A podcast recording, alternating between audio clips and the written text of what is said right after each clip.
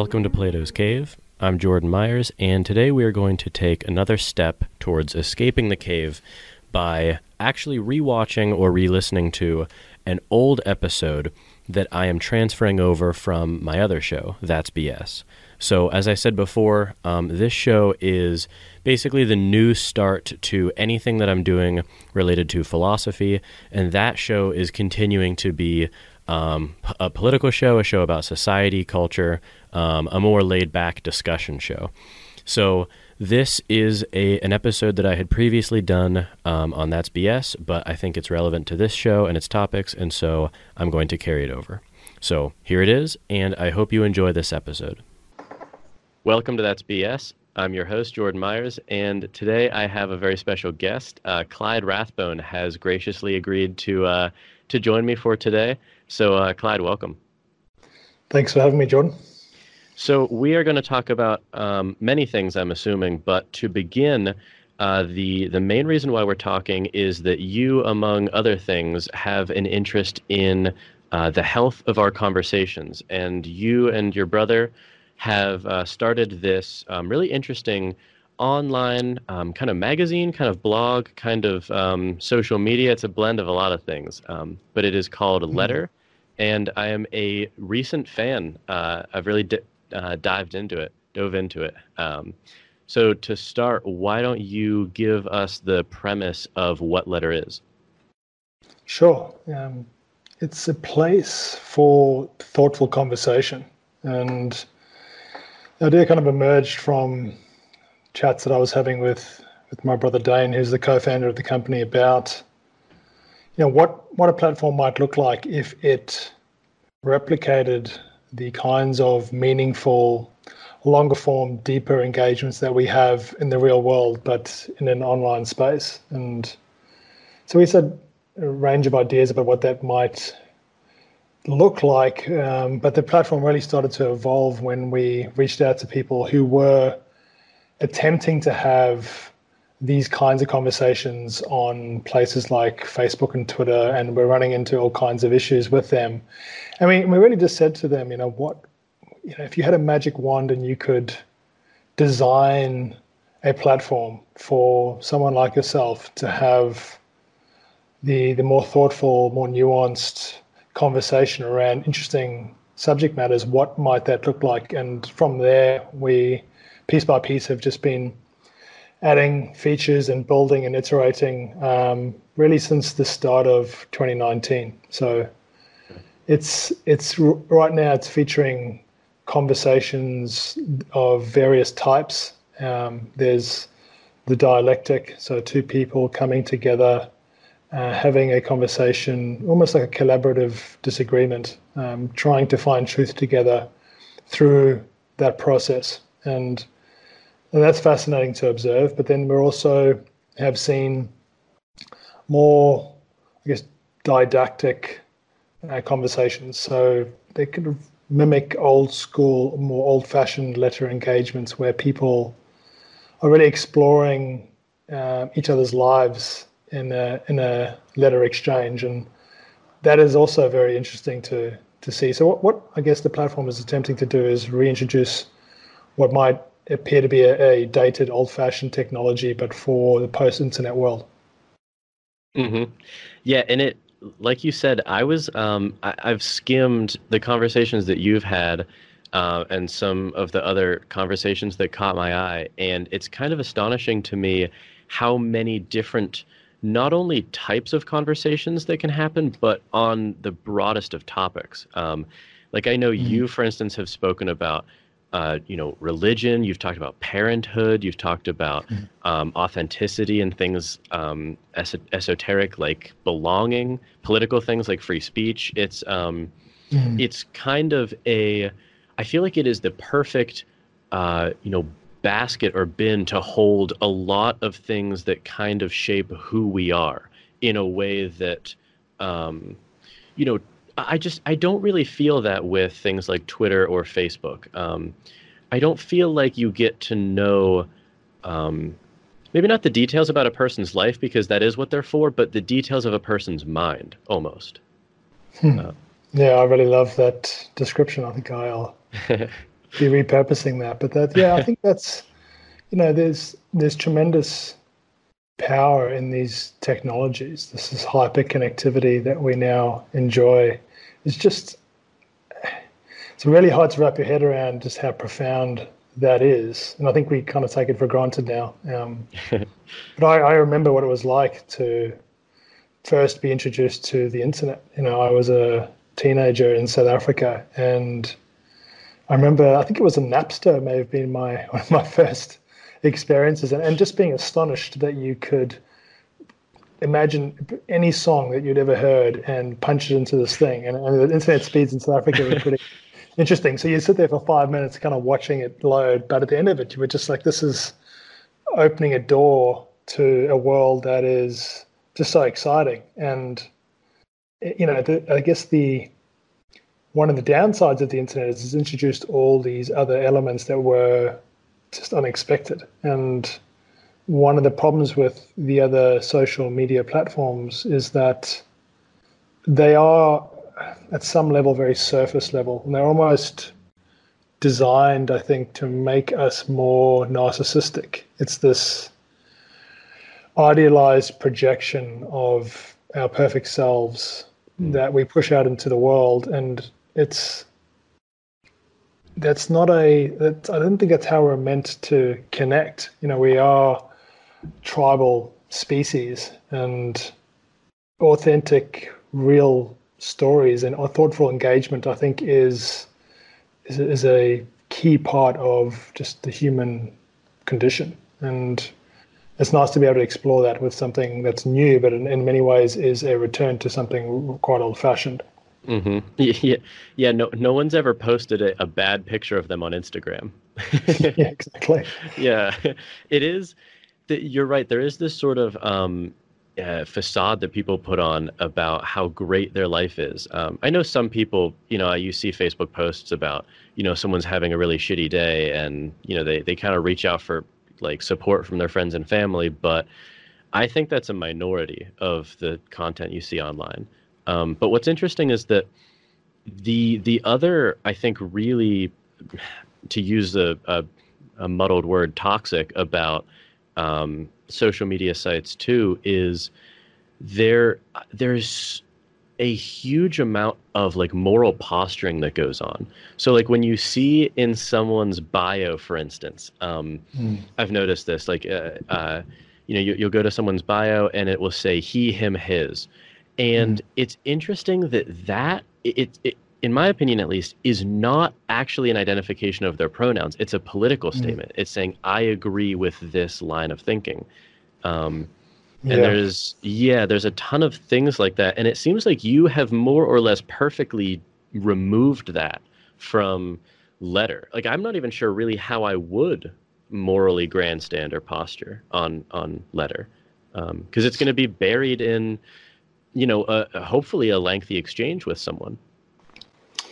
Yeah, I mean, I, am sure it's possible, um, mm. but it's definitely more difficult. I think. Mm-hmm you know, one of the things with longer form exchanges is that that posturing or the fronts that we put up, the facades that you alluded to, are just harder to maintain over the course of a really free flowing conversation. I think mm-hmm. you you either run into a trap of your own making and, and kind of in your own writing start to identify um, you know fallacies and inconsistencies.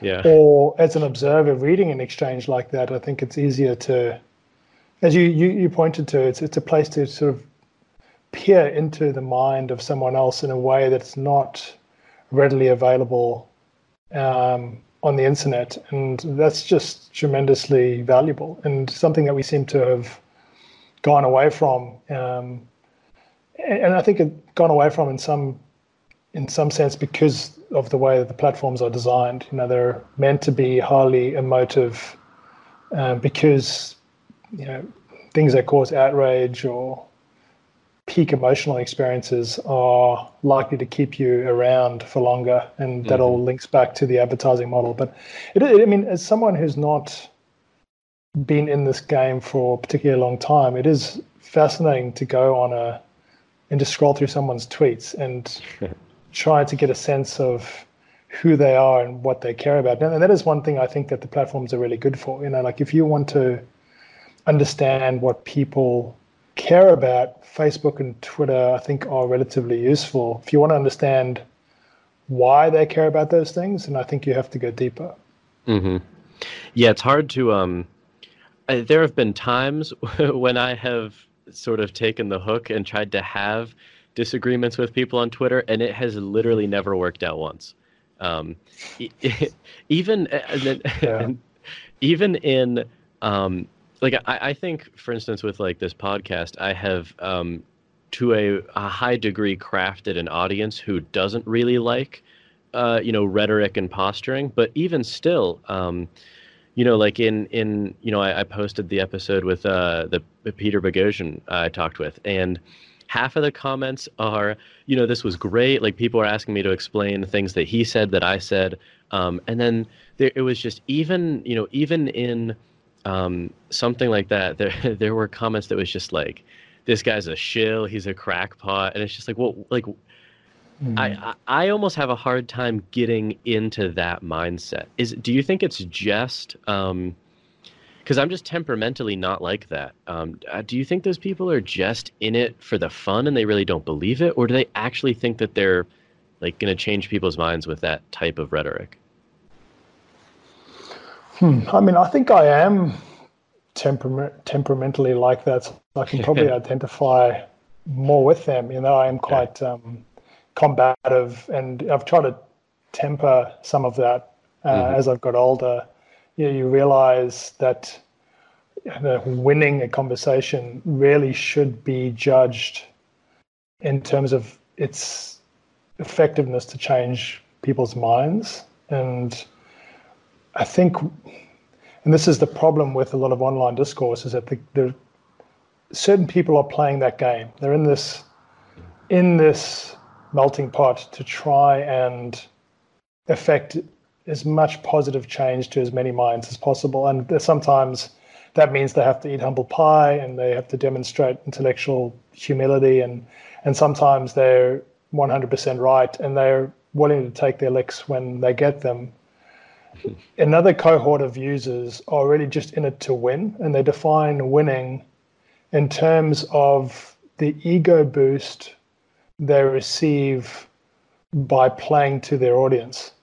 So how many likes and shares and sort of online pats on the back I get by making a snarky point about something. But it's so if you've got two interlocutors that are playing by totally different sets of rules, it's not difficult to understand why so many of these otherwise productive conversations go into the ditch. And I think letters one of the main reasons letter exists is to try and correct some of this and at least go, what each of us believes is far less important than the process by which we investigate these subject matters and in a way it's a it's an experiment in, in, itself you know can we bring people together from in in in many ways quite drastic drastically different parts of the ideological spectrum and get them to have really good faith engagements and remain curious and open to changing their opinions. And uh, it's been encouraging to see what's what's transpired so far, but there's obviously a lot of work to be done there. Yeah, I actually don't. I, I kind of realized this. so I, I am engaged in two different uh, exchanges on Letter so far. Yeah. Um, yeah, and it, it, what's really interesting is that I subconsciously um, would begin each letter in a much more um, I guess just like respectful and productive tone than even I would on like a YouTube comment, um, like replying to someone. Uh, like I, I, I don't know what really explains this, but I, I found myself, you know, starting each letter with dear whoever, comma, mm. and then I would always begin. I didn't even realize this until I was like three or four letters in.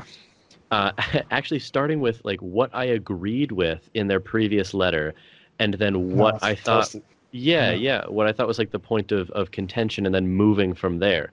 Um, it was just like a very strange experience to step back and then see myself having done that. I was like, what, what the like, I've, what the hell is this? Who's this person? When do I get to call them a Nazi? Yeah. um, yeah, that, that, I mean that that kind of feedback is just music to my ears and, and our our team who've been designing the platform because it is it's a challenge to create a place that when you look at Letter, it's it's a very clean, minimalistic experience for the user, and that's actually really challenging to create because there's this impulse to like mm-hmm. add and tweak and craft things, and and I think two things lead to the kind of experience that you've had on the platform. One is the sense that you're actually conversing with another human being mm-hmm. and that it's just you and he or she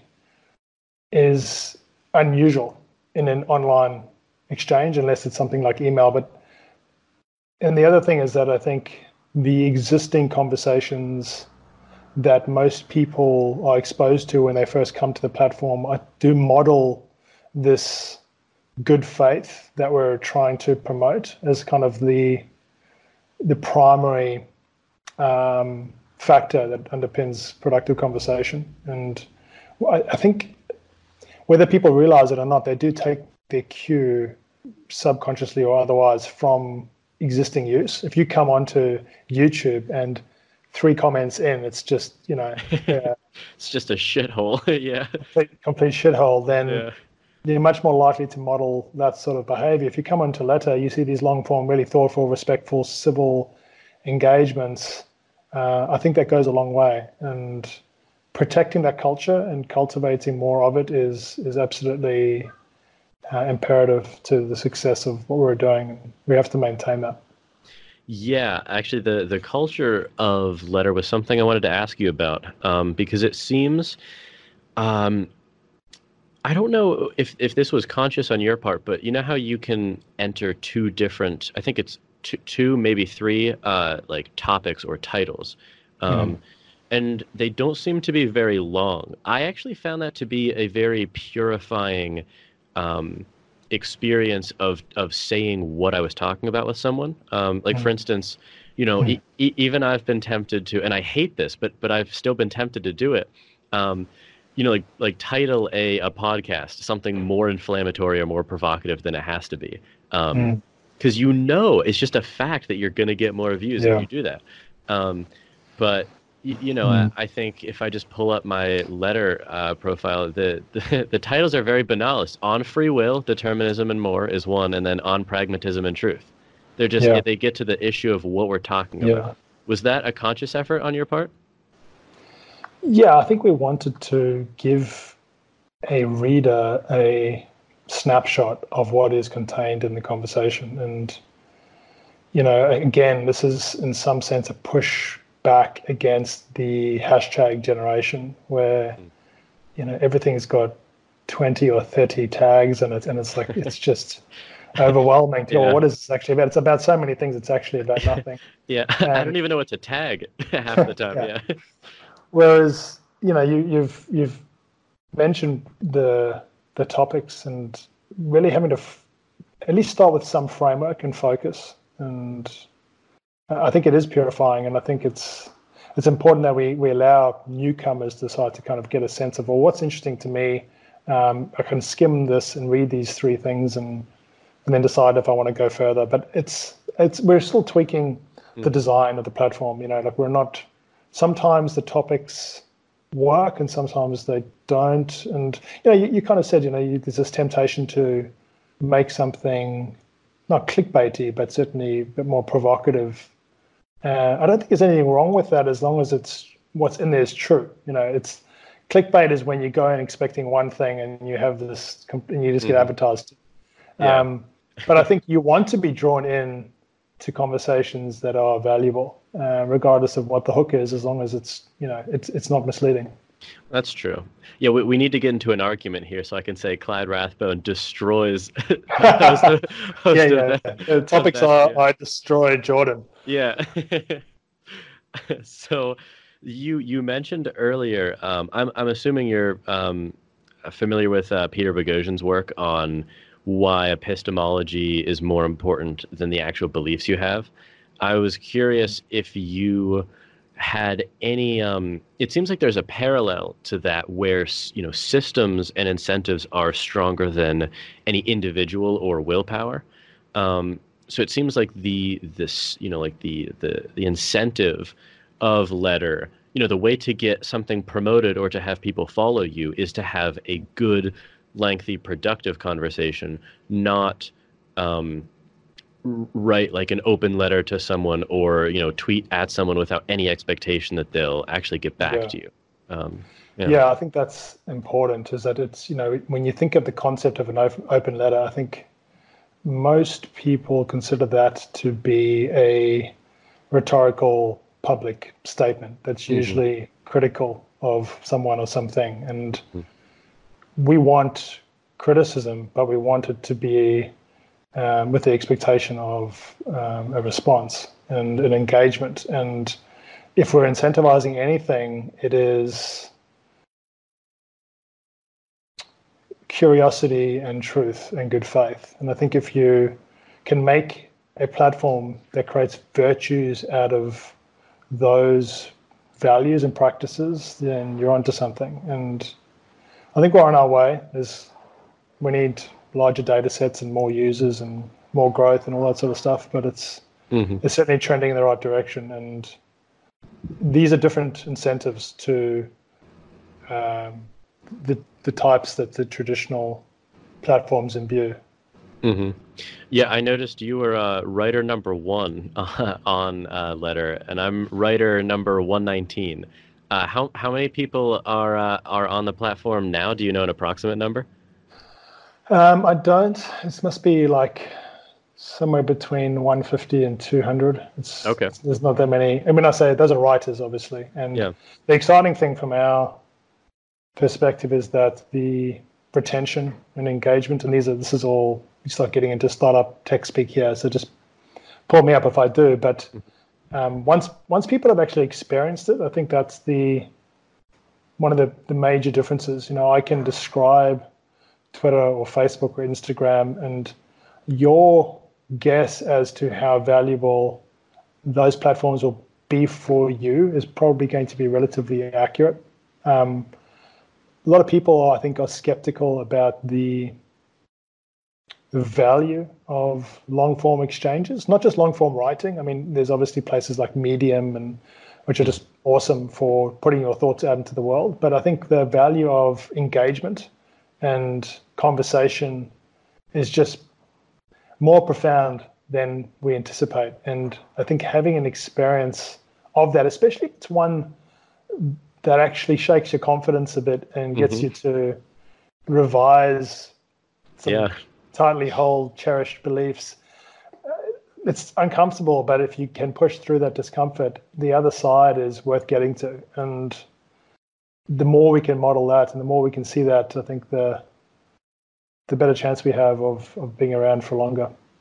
Yeah, it's um it's kind of I mean it's understandable, but at the same time it's weird that a lot of people actually feel a negative emotion towards um, like disagreement. Uh, which is not I mean it's yeah. not intuitive really because I I mean I, am assuming you and I are very alike in this sense, but I love just like you know hearing that someone disagrees with me about. Mm. You know, mm. I I I have invited. You know, I've had podcasts created by um, people either themselves or they'll refer me to someone that they know who disagrees with me, and you know, I'll have them on the show, and it's just like it's yeah. a great experience. Um, and I don't yeah. know, yeah, like I, I don't know why that's not is more common than it is. Maybe because people just aren't used to what a philosophy seminar is like. I don't know. I mean, it's just. Um, yeah, I mean, it's it is interesting because I, I don't come from any sort of academic background. I have a high school mm-hmm. qualification, then I went straight into professional sport, and I think my valuing of disagreement is a product of my upbringing and you know, Dane and I often talk about what life was like in our home growing up, and it was chaos. And Uh, I've got three younger brothers. Fittest. Yeah. Yeah, survival of three younger brothers. My Yeah. parents are very opinionated Mhm. um, people, and it was just we thought that was you know huge arguments breaking out over the dinner table, you know, e- almost every night. That we thought that was normal until we started going to other places and realizing how you know it, it's just. And we picked up a lot of bad habits. I'm not saying it was um, the perfect course. model, but Yeah. but I think the thing that we really valued was the the the personal growth that is possible from having your mind changed and when you see that translate into the real world effects Mm. um, that's just it's super exciting and it, there's there's nothing there's few things better than having your mind changed in a way that makes your life and the life of other people better and the I I think the analogy to some sort of physical training is apt. If you want to get to some sort of elite level, you have to suffer and you have to struggle and you have Yep. to be embarrassed and in pain and but if you can learn to maintain some level of comfort in that um, you can get there. And, I- and I think the same thing is true of your mind. Uh, and now that I'm saying that sentence, uh, I feel like a complete asshole because my mind is chaos and I break all the rules that I like, Yeah. uh, like to promote. I'm, I'm sure it's better than it could otherwise be at the at the very least. There's, yeah. there's probably that. Yeah, no, I that's it's funny that you mentioned um, your brother Dane uh, kind of shaping the way that you grew up because I I didn't have I have a younger sister, um, but w- growing up I uh, I've been best friends with the same person. He's actually a, a co-host often of the show since Oh. uh, yeah since kindergarten. Um, Oh, wow. and it was it was funny because we we had really similar uh, upbringings. Um, we were both born into very religious families, um, very socially conservative families, Oh, wow. um, where there was like a rigid rule book of like things you can say, things you cannot by any means say, and um, it was really interesting because we we both uh, kind of you know formed it's it's funny like we we say we raised each other more than any family member ever raised either of us um because you know we we started just sort of like exploring ideas together that we couldn't explore with Wow. uh like awesome. family or siblings yeah it was incredible um and you know we both at a, at a fairly early age you know between 12 to 14 15 um you know, kind of discovered like Christopher Hitchens debates, Sam Harris debates, and wow. stuff. We would just we would hang out like after school and gleefully watch like a two hour long debate, and like no one else our our age was doing that. Not I don't want to toot my own horn, but uh, it was just it was cool to have that experience of um, having someone who, you know, it's just like you, you almost say like okay well fuck it like whatever we believed before like let's just investigate something now and Mm. it seems like um, besides something like a podcast uh, a, a long form letter is really the the best way to do that um, Mm. and yeah, I think yeah. there's, there's, sorry, that you were finishing a thought oh thought. no no no i was just i was just thinking out loud go ahead Yeah, I think the um, yeah, I think podcasts, the success of podcasts in the last ten years, at least the last ten years, has just has opened the door for what we're doing in a sense. Because, I mean, I I was saying to you before we we started recording, I cycle into work every day, and you know, I'm learning, and it's through Yeah. conversation. My favorite podcasts are conversations. It's it's very rare that it's just one person speaking. Um, Mhm. Yeah. There's exceptions to that. I think Dan Carlin's hardcore history is just oh it's phenomenal Oh, so good. If you go down that rabbit hole, expect to lose lots oh of hours so of life, good but Yeah. there's no regrets. uh, Um, none But but most of the, the ones that I enjoy most regularly are conversations. And Mm. there's one of the questions when we started interviewing people about letter. Um, to take a step back, we started doing user interviews, sort of saying like, what, how do you use social media? What do you like? What don't you like? What would you like to see change? And one of the questions in those interviews was, have you ever considered starting a podcast? Hmm. And maybe it was because we were filtering for a certain type of pe- person, but the feedback there was astounding. It was in somewhere in the 90th percentile. Really? Uh, people either said, I, I've considered it or I have started it. What was interesting then, the follow up question was, how did, how did that go? What was the progress of that? And almost everyone had faltered at some point. It either realized that it was a lot more difficult than they had anticipated. Yep. Um, preaching to the choir here.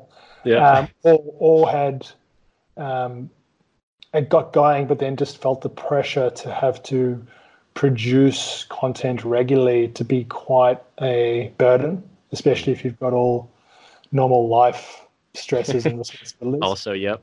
yeah, Yeah. So, but so then you know what where that led from Letter's perspective is to the point where anyone who wants to have a conversation in a long form way can do that without the technical um, sort of what else is what else was the problem? It's, I guess it's like it's a technical issue, but it's also a skill set issue. Like some people are just better at communicating in text, um, and the other, I guess, major advantage to writing a letter versus a podcast is that the, the breathing room that the conversation has. Mm. You know, right now you and I are talking, and I have to come up with something to say in seconds. Um, Yeah. I, I know that if you emailed me these questions and I spent an hour responding, everything that I communicated would be clearer Yeah. um, and and sound a lot more intelligent. So there's advantages to writing there, and I think the people who love podcasts are likely to to enjoy letter as well. And further down the track with the platform, we want to start to decouple the modes of communication. So if someone writes a letter on letter, starts a conversation, we want the reader or the, the consumer to be able to listen to that in audio. And the, the text to speech technology is getting really exciting in the last couple of years. Uh, and vice versa. If someone has a conversation like this, we want to be able to convert it into text and put it on the platform so that people aren't limited to the medium that they best learn by. Yeah, the the only problem with speech to text is you'll quickly see how poor of a poor of a speaker you are. not it's not terrifying. you specifically, but No, no, I've, I've, yeah, I've seen people that I, I mean, yeah, people that I, I know are brilliant. And mm-hmm. you see a transcript of the podcast and it looks like something Trump might have said or something. So, yeah, yeah, just wrong exclamation point. yeah. Yeah. Um, yeah, no, it's it's uh, it's astonishing because like even that my co-host uh, commented uh, to me once. He said, you know, it's weird that we tend to speak in um, such jagged sentences where we're just sort of like, and he he was you know saying it in a positive light. It, I think it kind of shows how we're really just wrestling with ideas. We don't have preformed thoughts about a lot of things. Um, But the the I, I don't know. It is it is interesting actually, like the time lapse that you have because I I've noticed. Um, I guess for for myself so far, there's a different. Um, guess there's like a different manner in which I write letters uh, on letter versus something like responding to a tweet or a YouTube comment. Because when someone comments on on like a video and I think it's worth responding to, I just respond to it right there.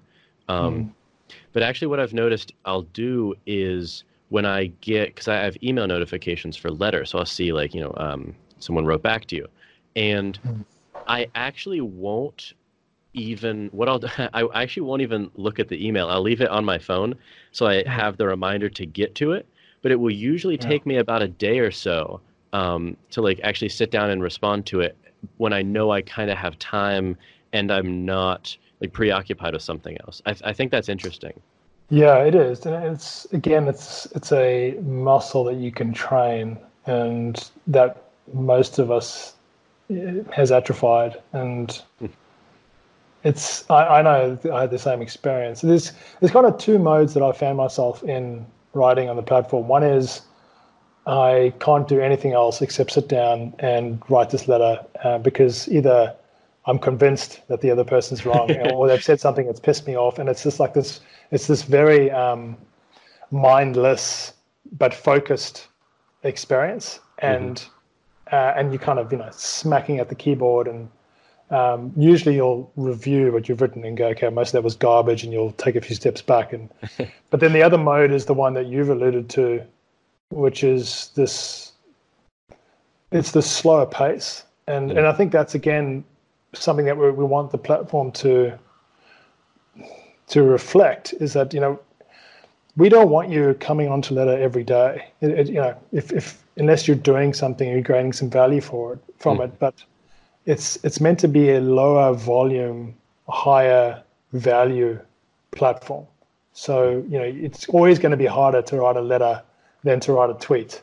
Mm-hmm. Uh, and what we want is that people, when they review the time that they've spent on letter, they really do feel that it was amongst the most valuable time they spent on the internet that day or that week. And um, and I think that there's some strong correlation between value and effort the, mm. the most valuable things are never easy um, and and I think the platform does does reflect that and that, that's why it's uh, it's an interesting space to be in this whole consumer internet space because a lot of the the kinds of people that might invest or get involved they they're looking for metrics that mimic uh, the existing successful platforms but and we've always said that if you applied like a lean startup, iterate fast and break things and you know just kind of fuddle your way through approach to letter, um, you could end up just repeating all the mistakes that the other platforms have made.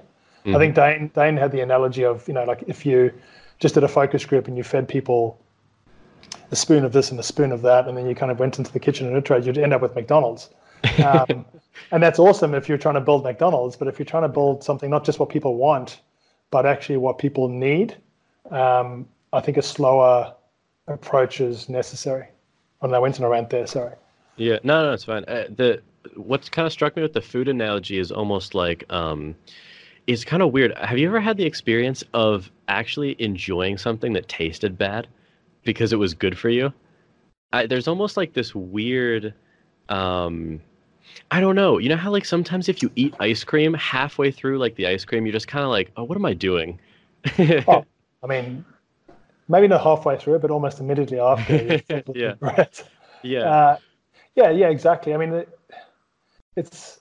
I think the there's a few things that are just to capture this problem really well, or this experience. So one is meditation, and the other is uh, something like yoga. You know, if you just describe these activities to people. Like imagine I said to you, Jordan, I'm going to invite you into a small room filled with strangers.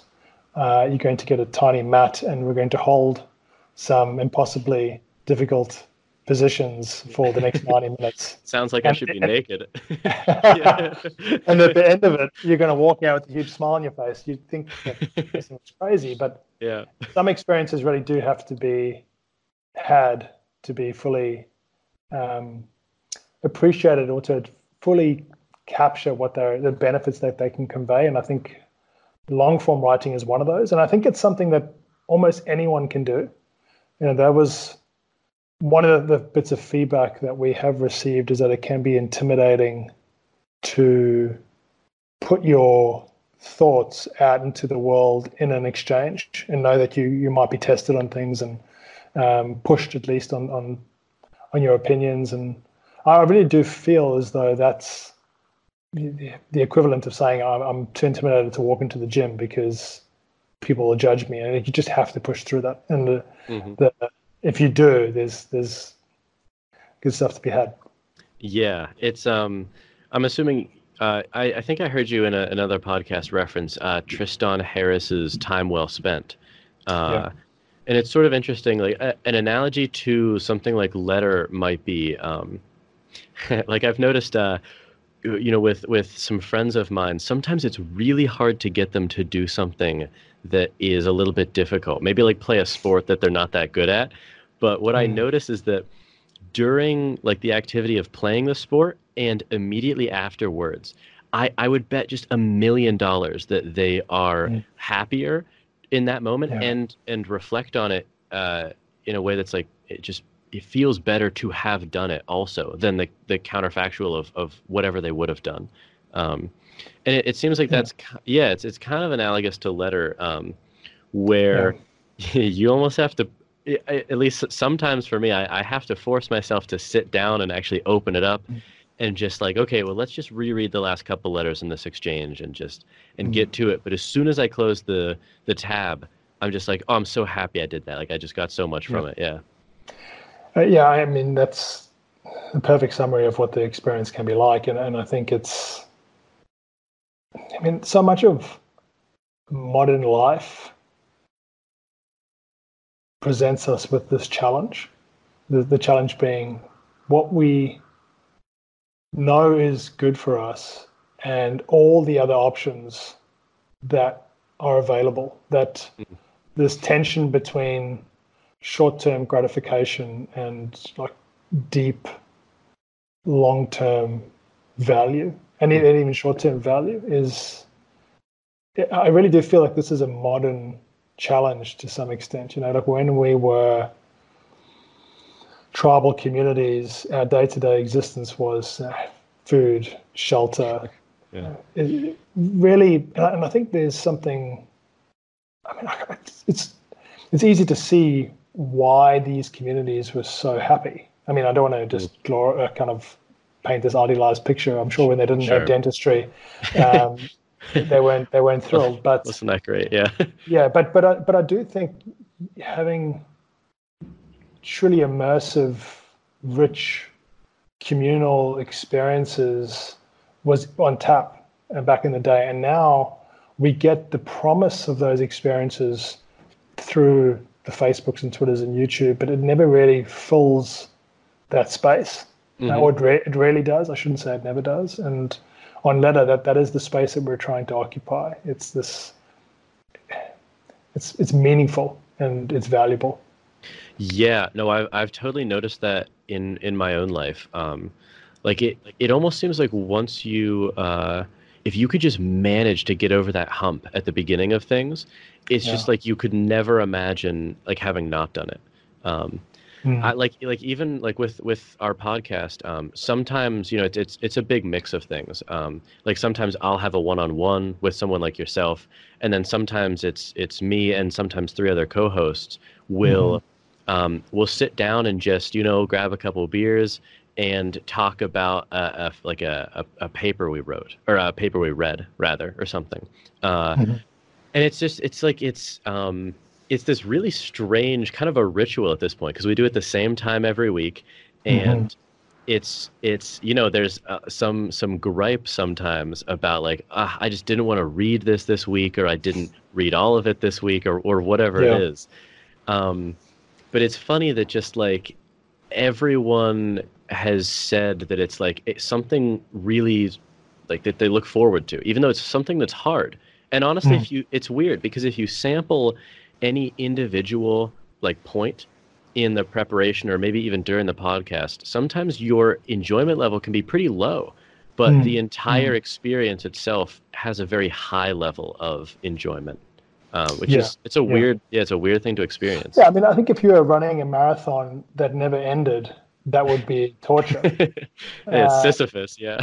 yeah, but crossing yeah. crossing the the line and having mm-hmm you know, just getting that sense of accomplishment and yeah, and growth that they can convey is just it's you know, and I and I don't know if it's possible to really master this um, without going to live in a cave somewhere in Nepal.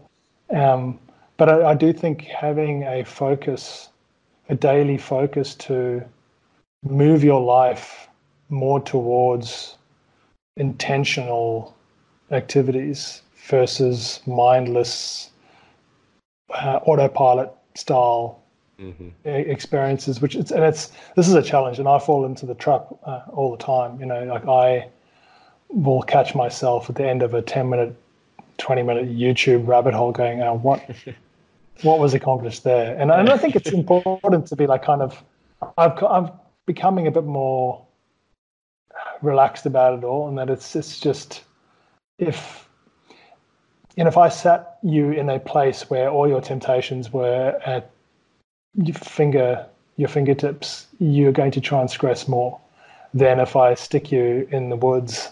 Mm-hmm. Um, so you know, it's I, I, do feel as though it's a kind of a case of just constantly resetting, getting back on the horse, going, okay, well that was a waste of time, but what can I do to make the next period uh, a bit more intentional and a bit more valuable? Yeah, actually, actually, um, myself and two of the other co-hosts are doing uh, like a sober October challenge. Um, oh, congratulations! Yeah, yeah, it's it's well, I'm, it's it's funny because like every part of it, like I, I was actually telling someone else about it, and they just expressed these sentiments of just like, well, like, why the hell would you be doing that? Because the rules are, um, you know, no no booze. Um, if you have any of that, you're you're done. You're just out and then the rest of it is like a points competition for like eating like certain foods gets you positive points eating certain foods gets you negative points and okay. different like, gamified it. Yeah yeah because we're all really competitive so we're like okay well let's let's you know make this fun. Let's make the loser have to do something awful. Yeah like shave his head or something like that i don't know. Um and it's just it's like it's funny because it it's i feel like a minority of the people i tell that to are like, wow, that sounds fun. I want to join. And the majority of people are like, why would you want to do something difficult? Um, mm-hmm. And I, I, wondered if you had any thoughts because it seems like letter can be interpreted like that to some people. Uh, mm-hmm. How how would you go about getting someone to join letter who may say, "Why the hell would I do that?" yeah, I mean, I guess it's the same strategy that I would employ to get anyone to do anything that I thought was difficult but valuable, and that is to just take the first few steps into it. You know, if if, if you're trying to get your diet sorted, or you're trying to you know, get fit, um, or you're trying to learn a new skill, mm. you really just have to get your hands dirty and mm-hmm. to appreciate the journey. For you know, as cliched as that does sound, it's I think it's I think it's no less true for for being a cliche. I think it's you can learn to enjoy the entire process without becoming fixated on the outcome. Um, mm. Maybe maybe this refutes my marathon point from earlier, but you can you can you can learn to really enjoy these experiences that from the outside looking in just look miserable. And I think Sam Harris has talked a bit about this. You know, like if you if you woke up in the night with the same pain in your arm or your legs that you get from a workout, you mm. would be hmm. rushed to emergency. But if you've chosen them and you've chosen them with a bigger picture in mind that can be immensely pleasurable. Um, mm-hmm. And uh, and I think letter falls into this wheelhouse of activities that are hard but worth it. And and and I would and I guess the message would be to give it a give it a shot and to really commit and and review it. And it might be that um, something interesting is discovered and you and you add this to the list of things in your life that you want to revisit regularly um, because they make it better um, mm-hmm. or it might not be for you and you can you can bail out so it's but i think i think trying it and being committed enough to at least say you've got the full experience really matters mm-hmm. Yeah, no, I would I would highly encourage anyone listening to uh, to have a conversation with anyone. Um, whether that's myself, uh, I'd say any fans can reach out to me and we can have a conversation. Um, awesome. Yeah, or with anyone because uh, it's really cool. The the other thing that I kind of noticed um, that struck me as interesting was I've I've I haven't come across someone who doesn't use their full uh, first name and last name on yeah. the the platform, and is that I, I actually don't recall when I set up my profile. Is that an option that you can opt out of? Can you be just like a username? So, this whole idea of anonymity is, is something that we've we've spent a lot of time thinking about and has has really influenced the design of the platform. Um, so I guess to answer the question, you can write under a pseudonym.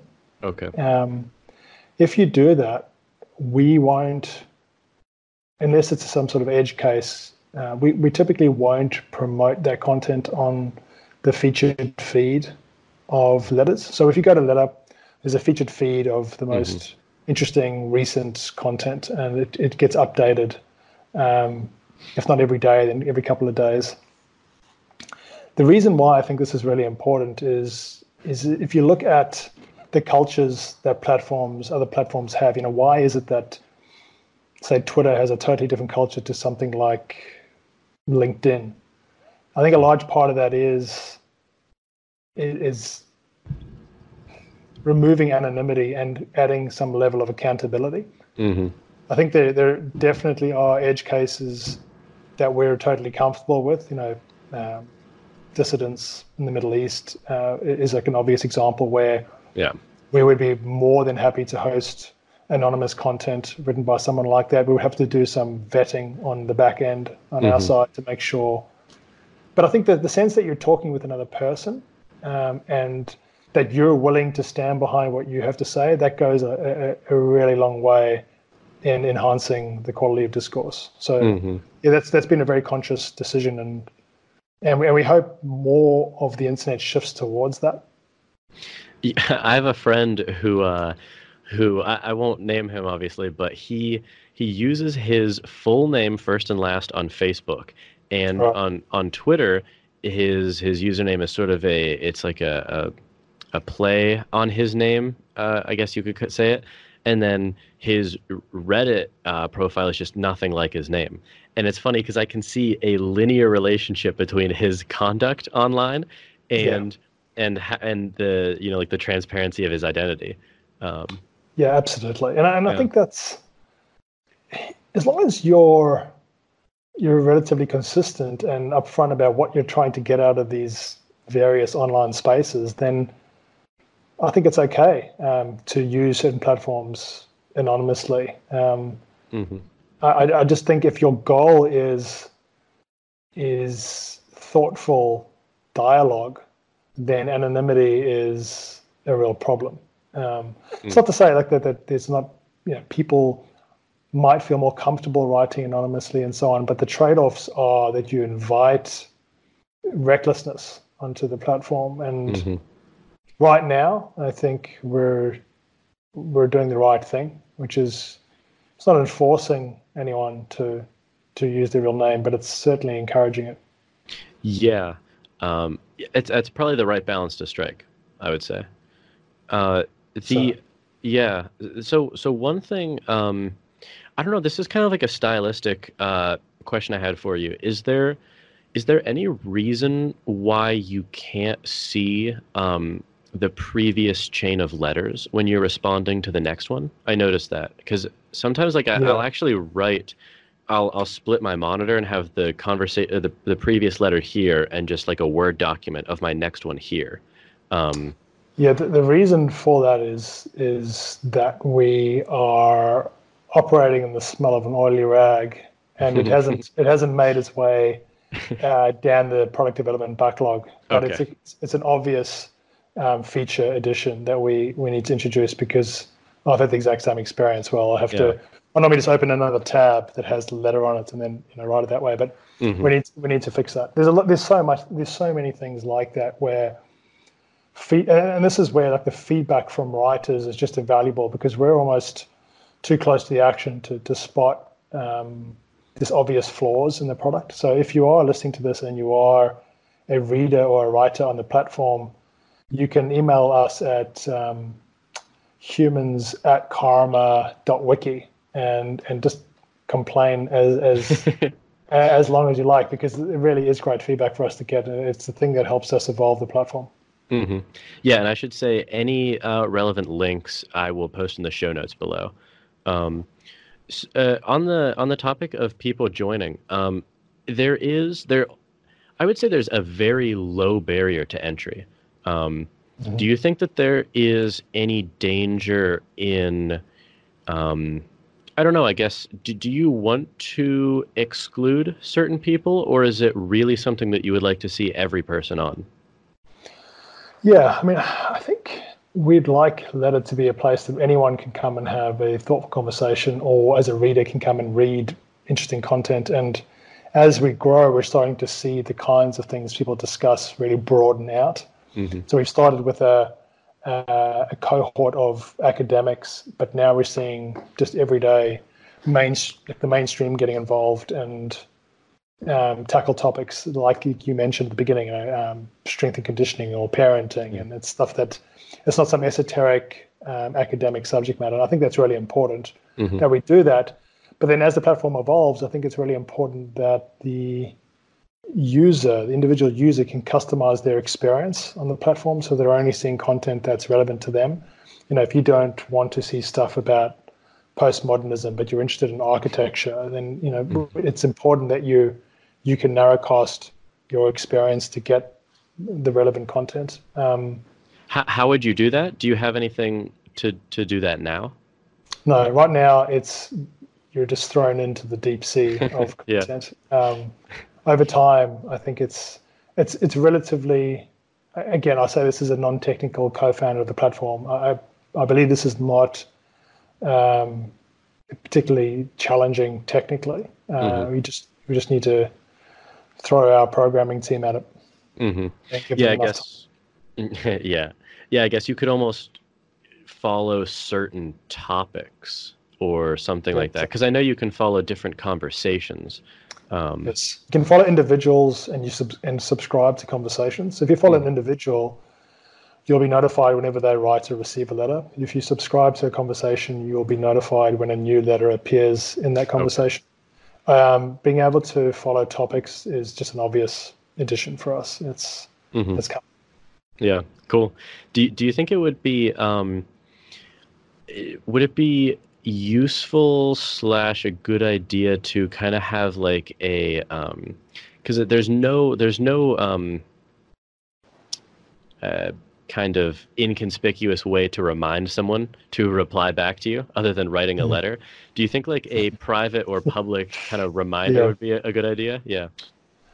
I mean, we're starting to see some of this happen on the other platforms. So um, people are sharing their letters to Twitter, and mm. that creates its own comments thread. There's no comments on letter itself, but we almost outsourced mm-hmm. comments to Twitter.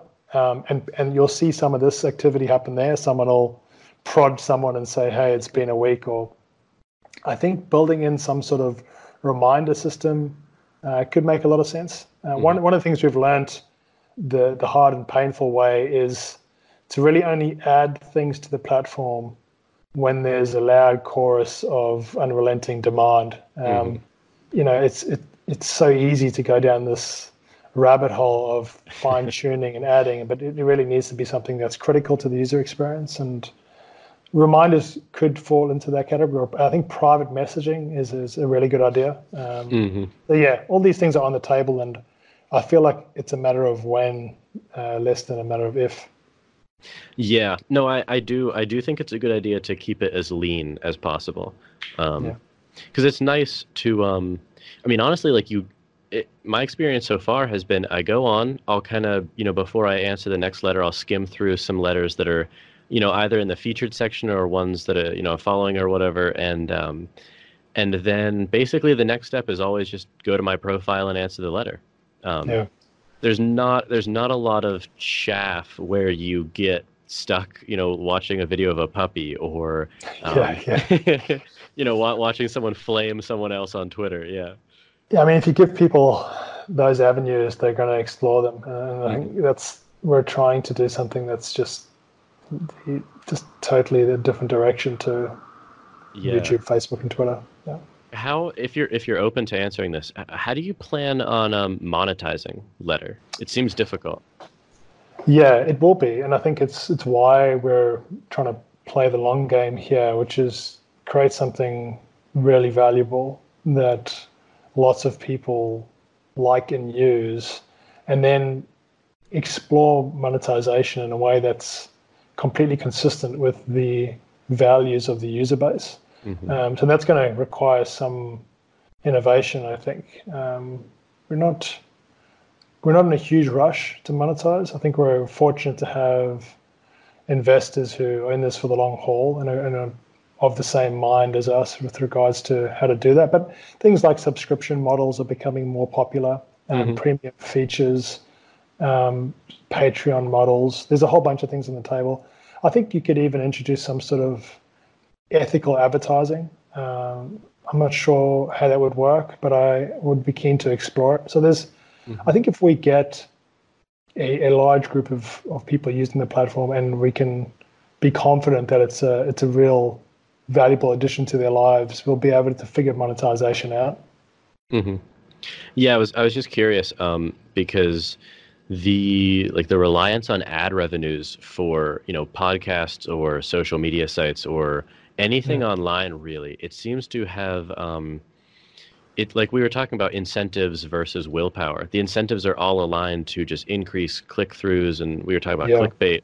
Um, and it, it's it just seems like something as valuable as letter. It'd be a, it'd be a damn shame to see it succumb to something like that. Yeah, there's yeah. no. I mean, we would rather fail than mm-hmm. uh, succumb to those those problems. You know, Ryan Bennett and I are in the middle of a conversation about this. Um, mm Ryan's a, an engineer, software engineer, and uh, recently became part of the team. But before he joined us, he wrote me a letter about this, so saying, hmm.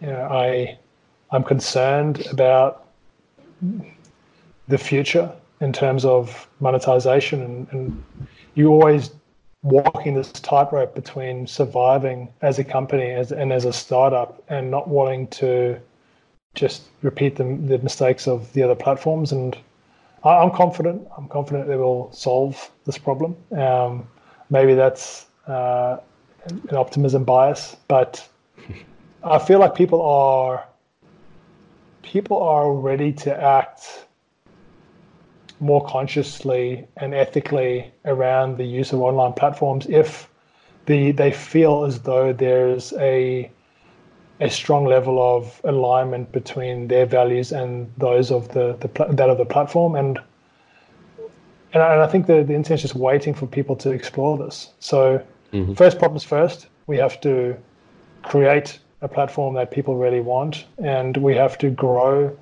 uh, to an extent where these problems become live. Right now, they're dormant potential future problems, um, and you know if we get to them, things have gone well. Yeah, I hope you get to them then. Thanks, Jordan. Yeah, that's the plan. Yeah, um, I want to be mindful of your time, but before before I let you go, um, I, have, I have one last question for you. If you if you could have a letter exchange with anyone alive or dead, uh, who would it be? Hmm. These are always the questions that I know tomorrow morning I'll have the perfect answer for. Yeah. Well, you can tweet just, tweet just, it to me, and I'll just just let me think about it for a second. Yeah. I think it would be really, really interesting to have a letter exchange with an ancestor from a period of history, say,